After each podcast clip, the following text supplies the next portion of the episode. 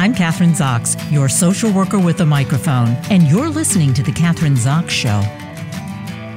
Joining me today is Deanne Burch, author of Journey Through Fire and Ice Shattered Dreams About the Arctic Circle.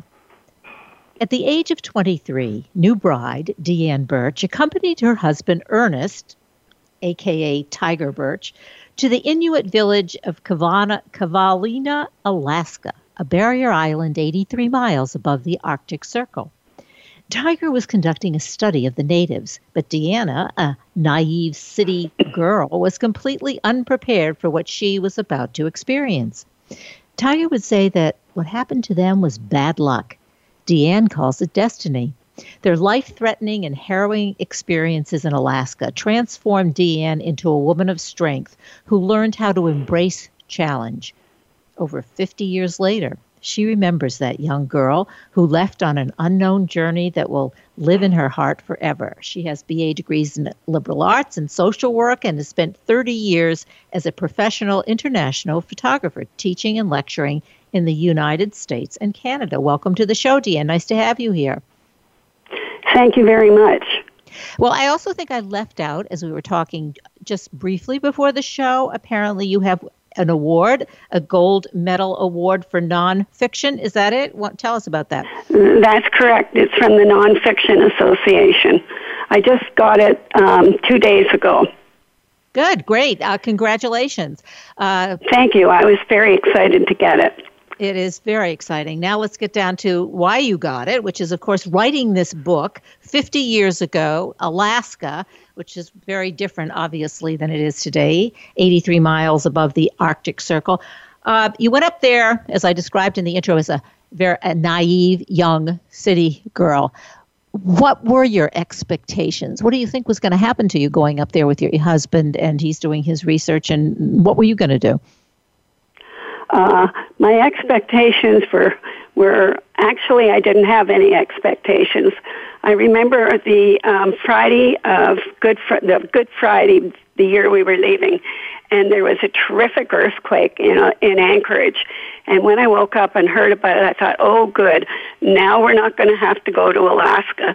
However, um, that that didn't happen as Kivalina was not affected by the earthquake at all, and we left not I had no idea what to expect, and uh, my expecta- any expectations I had were absolutely blown away when I arrived in Kivalina. All right, so you get there, you didn't really have expectations, you didn't know what to think, I guess, right? So you get there, and well, you, I mean, I'm thinking about 50 years ago going to Alaska. I've been to Alaska longer than 50 years ago, actually, when I was a teenager. And there was nothing there, even in the big cities, even in Anchorage. I mean, and you were not in a big city. So there you are with all of the women, the native women.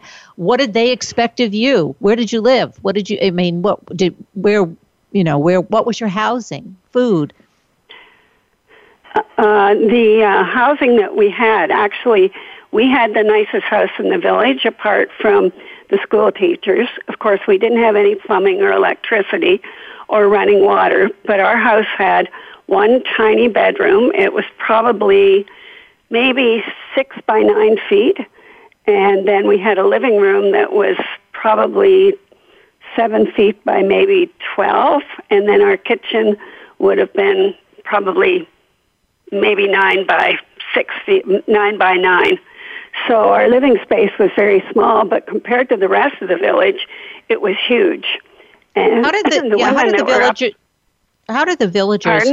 Uh, how did the villagers? Well, how did they respond to you? What did they think of you? That's a very good question. They all knew my husband, and they welcomed him back. And when I got off the plane, I felt like a total stranger there. And uh, the women, the women that were up there were always suspicious of a white woman because a lot of white women went into the village and really kind of told them that they were dirty and needed to change their ways. So I think they were very suspicious of me when I went up there. Um, gradually, I started to fit into the village. How did you fit into the village? What were you doing that sort of allowed them to accept you? Or you well, felt I actually did everything that they did. My husband was doing what they call a participant study, and he went out and hunted and fished with the men and brought home the spoils to, for me to clean. And so I, I cleaned seals with the women, and um, and uh, I also hung or also cleaned the fish and hung them up to dry so that we would have fish to eat when we took when we took our camping trips. One of the women uh, that I cut up seals with was very she I thought she was mean to me, but actually she was trying to teach me. And in the end, I think she was around 85 years old. She became quite a good friend of mine and came over to visit me almost every day as the winter set in. So she sort of took you under, it sounds like she took you under her wing, uh, helping you. Sort, yeah. Sort of. She did. Um, but she was very intelligent. Uh, she knew about what was going on in the outside world. So I think she liked to come over and talk to me and get my opinions. I had one woman um, that I felt really was almost like a mother to me. She came into, she would come in when my husband was out fishing and hunting and check on me to make sure I was all right. She, uh, when my husband was burned, and the house was full of smoke. She came over and she got me out of the smoke-filled building. She, when I look back on her, she was one of the most incredible women I had ever met. Well, your husband talked about Tiger. He talked about that what happened to you and these harrowing experiences was bad luck. I read this in the interview, and you're saying you call it destiny. So let's go. What were the bad experiences? You just briefly mentioned it. The fire. List them for us. What happened, and and uh, what was the outcome? Well, we had actually we had two bad experiences. My husband took me on a camping trip. I don't know why he didn't take me to Anchorage. It really, but he thought we needed to get away from the village. So we left two days after Thanksgiving on a camping trip that was 30 miles up upriver from where we lived. Um, the um,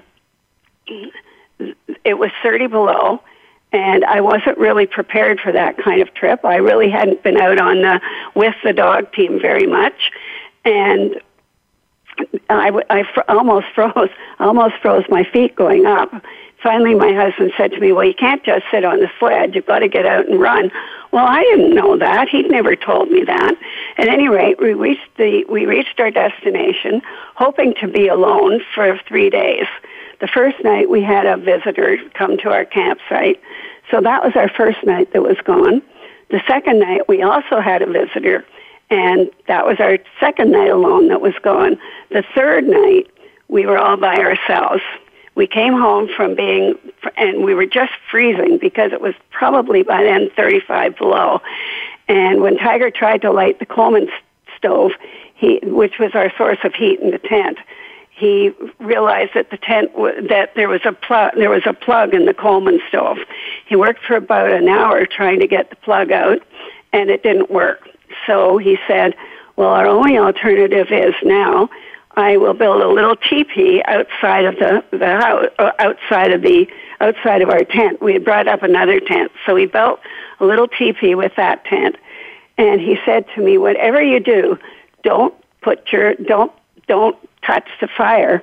And as he said this, he put his foot in in the teepee, and um, of course, the teepee burst into flames, and our whole tent went up and we were left there in the 35 below with with nothing except our dog team.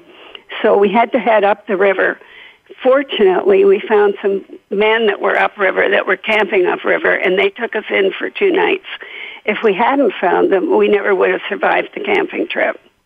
You know, as you're telling the, the story, and I'm hearing you, as you're telling after. the story, Deanne, as you're telling the story, and uh, maybe we didn't really I quite understand your husband's up there uh, doing research. Was he a sociologist? Was he, uh, you know, because it sounds like neither one of you were prepared for this i'm calling it adventure or to be up there in 30 below weather or you know running the dog teams or whatever you were supposed to do i just want to take back a little bit how you got there and why it doesn't sound like there was any I, I was in the Peace Corps, and there was so much instruction before you went to these you know, in my case, it was South America. So you just kind of went up there cold, literally cold, or what was the preparation? No, he did. Yeah. He didn't.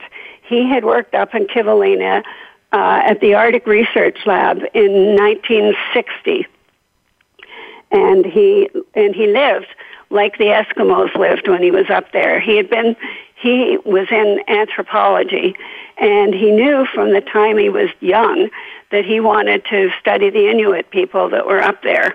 So he didn't go up cold at all. He had had a dog team before, when he lived up there the last time. And of course he lived the life of a bachelor. Didn't have a wife along. I don't think he was totally prepared to take a wife along. And he definitely wasn't prepared to have a fire up on a camping trip. There were a lot of ways that he wasn't prepared. I thought he had experienced everything because he had, when one time he had been traveling from Kivalina to another village and he killed a wolf with his, a rabid wolf with his bare hands. So I think he thought he could do everything, which of course turned out not to be true. And Deanne, what about you? I mean, that was a different time, obviously, 50 years ago. Do you think it would you would do, and you learned a lot from it? I, I, I mean, and I want to talk about that. Like those experiences changed your life in terms of who you are, and I assume the work you've done. Uh, but you kind of, it sounds like went up there. You know, you were the wife, but you that and, and dependent on him for the to take care of you. I guess. Uh, would you do the same today? Do you think, or it, things uh, would have been different? Oh, gosh, that's a good question. I'm not sure I would have done. Well, I probably take that back. I would have still been naive enough to not know what I was doing, but the 19 or the two this year, these years, if I were 23, I think I wouldn't be nearly as naive as I was back in the in the 60s. I think that I could have handled a lot better than I handled it in 19 in 1963 or 64 I mean. However things have changed a lot up there. We would have had at least had access to a telephone we would have had electricity and plumbing and our whole life would have been different had we been there in in the 2000s than it is than we were than in 1964 uh, okay, so things uh, obviously would would have been different in lots of ways. You just described some of them. But my, what was the impact of going through that at that time? As you say, naively, depend, what was the impact for you going through those experiences with your husband in a naive way, dependent on him, but and having some of you describe the fire and there were other experiences which you describe in the book um, really scary kinds of things.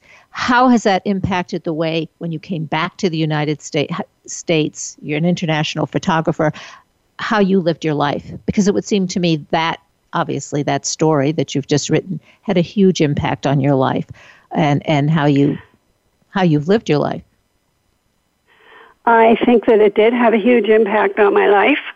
I think that when I came home, when we came home, um, finally, after in 1965, I was pregnant and re- definitely ready to have a family at that point. I the seeds. Uh, we took a lot of pictures when we were up in Kivalina, and I think the seed or the seeds were planted at that time for me to become a professional photographer. However, I didn't really start photography and and become serious about it until 1976. So I think though I do owe, we have a lot of photographs of, of our time in Kivalina during 1964-65. I had those negatives or those slides digitized uh, a couple of years ago and I realized when I looked at the slides that we had created a slice of history up there. Actually, that was really exciting for me because I had retired in 2014 and I found that I had a whole new project to work on, which was um, working with those slides and perhaps doing a coffee table book of them at some point. So, right now, what did you say, 2014? So, uh, where are you right now with the project? I'm not. all right. uh, I got them all ready, and uh-huh. I probably I was I was hoping to to do it through a, through some kind of a um, company. I may do it through. Uh, there's a place called Blurb Books, and people can just go to the website and buy it. So I'm thinking of doing that, but right at the moment, there's a fundraiser that I'm part of, and uh, my book is part of the fundraiser.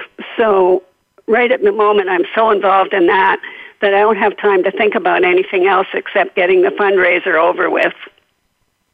Well, good luck with the fundraiser. How much money do you expect to, to get or to uh, raise? Well, we had hoped for over a hundred thousand. It's a very small um, place in Harrisburg. It's called the Community Checkup Center, and it's for women and children who are underserved in the community.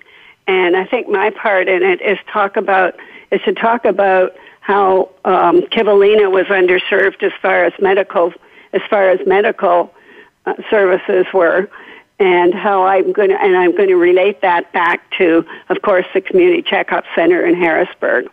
So we're hoping to raise.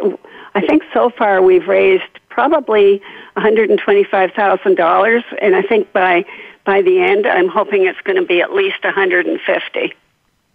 Good luck. It sounds yeah. That sounds it sounds like you're going to make the goal. At least the way you're describing I it. I sure hope so. I do. I hope you do. Okay, professional, uh, a professional international photographer. Uh, when you say when I'm describing it as international, where did that take you? Where did that take you internationally around the world with your photography? Well, it took me all over Canada and the United States when I taught and lectured. I also uh, lectured in Sweden but I belonged to a group of photographers that was known as the XXV, and we went all we went all over the United States. We went one time. We went to Canada. We also went to England, Spain, um, and Italy. So I was extremely lucky with my career, and you know it, that was another journey in itself. And how? And I'm, I'm sort of trying to connect the two because I see them as connected, but. Uh, that whole experience that you had as the naive little city 23 year old city girl and all that you had to go through um, prepared you for the work that you did being able to travel internationally as a as a as a photographer and all the stuff that that happens to you and comes up and you have to adjust to.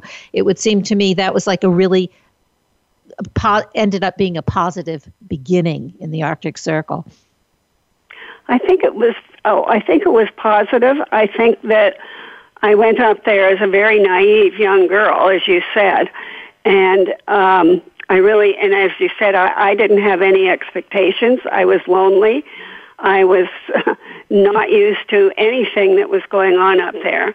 But after my husband was burned, I realized that I was much a much stronger person than I thought I had been, and I think that prepared me for my future life. My future life, I had a few tragedies in that I don't want to go into, but um, I think that helped me prepare for those tragedies that, that I've that I've had to go through during my life. I think one of the things I, I share with you in my experience in the Peace Corps, where we had no communication as well, and no, you know, limited food and water and all of those kinds of things. When I got that, and that prepared me for it, coming back to the United States, it was like appreciating living in the United States, and it has carried with me I, for all of these years. Like it's so easy living here, given all the stuff that happens. You know, you mentioned health care. We didn't have health care. We didn't have any medication, no drugs. If we got sick, we have it all, and and and food that we can eat, and water that we can drink. At least, so um, it gave me a completely different perspective in terms of where I, all throughout my life, I think. So I, I was maybe making that comparison between your experience, my experience, and your experience in Alaska. I think you're absolutely right about that. I think I came back and, and I was so glad to be able to eat whatever kind of food I could eat. A lot of the time when, when we lived in Alaska, Tiger would go out hunting and he'd come back with, with, well, for example, caribou meat, which was actually very good. And we lived a lot on our Arctic char and uh, also had seal liver. So I love Arctic char. I get much. that at the grocery store every. That's one of my favorite fish. I said I love Arctic char. I eat that. Oh yes, it's really week. it is really Yeah. good. But when we came back, I was just so happy to be able to have things like fresh fruit and fresh vegetables. And I'm sure you had the same experience when you were when you were working in the Peace Corps.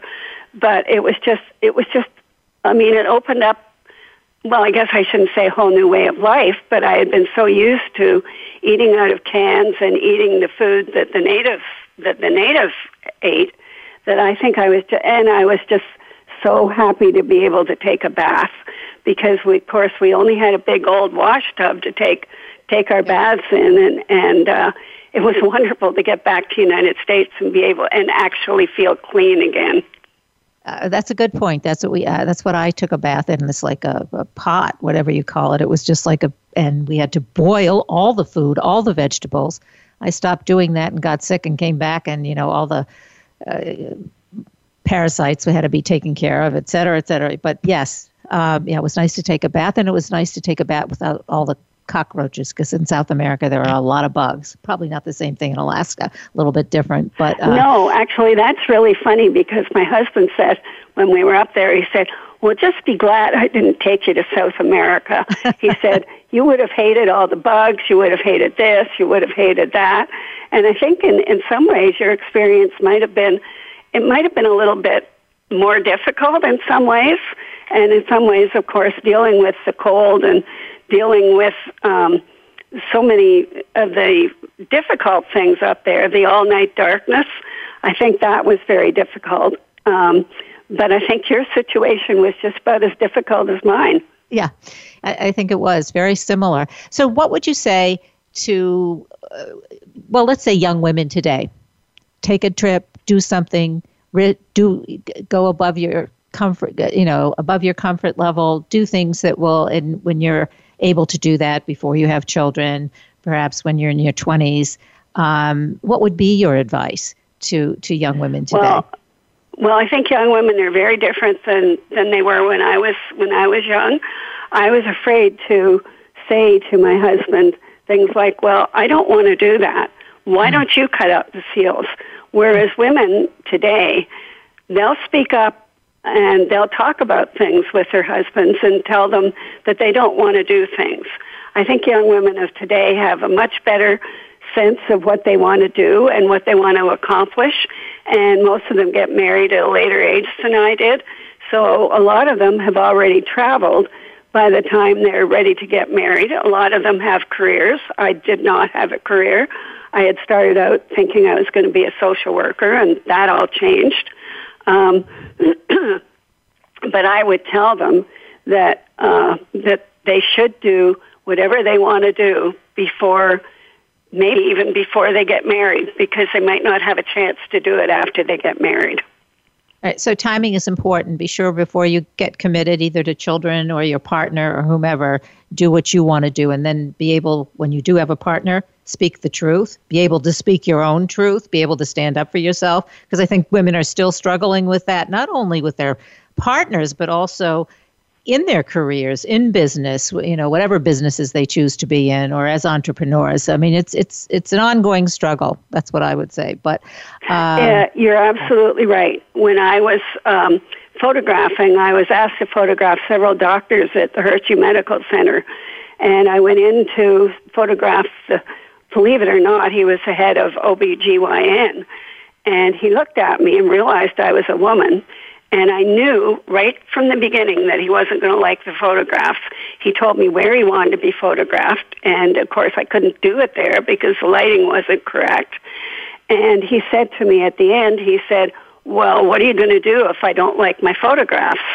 And I don't think I answered him. But of course, a week later, when he got the photographs or got the proofs of the photographs, that was before digital photography, they phoned me up and they said, Dr. So and so doesn't like his photographs. They said, Would you come back and take them again? And I was able to stick up for myself and I said, No, I'm sorry, I'm not going to do that. I did it the best job I could, and I knew right from the beginning he wasn't going to like the photographs. And by the way, I'm not going to do any more photographs for the Hershey Med Center. So that was my response. But it was because I was a woman that I knew he wasn't going to like the photographs. Great response. Uh, you certainly did speak your truth and stand up for yourself and for your profession and for your work. Um, so that's a good ending. We only have a couple minutes left. I like it. I want people need to read your story, your whole story, your whole journey, which is Journey Through Fire and Ice, Shattered Dreams About the Arctic Circle, Deanne Burch. Uh, Deanne, what is there a website we can go to to get more information about the, the book or um, I have or two, about the work I have you're doing? Two. I have an Okay. author's website on on my Facebook page, so it's called Deanne Burch Author, and then I have it's deanneburch.com is my is my uh, writer's website that anybody can go to. Also, um, the book is available on and, on Amazon, and it can be ordered through independent bookstores. Great. So there are a lot of places we can have access to the book. Well, good luck with the book and also the fundraising. Um, both obviously excellent projects. Thanks so much for being on the show today, Deanne Burch. Thank you. I really enjoyed it. Thank you so much. Thank you. I'm Kathryn Zox, your social worker with a microphone, and you've been listening to The Kathryn Zox Show.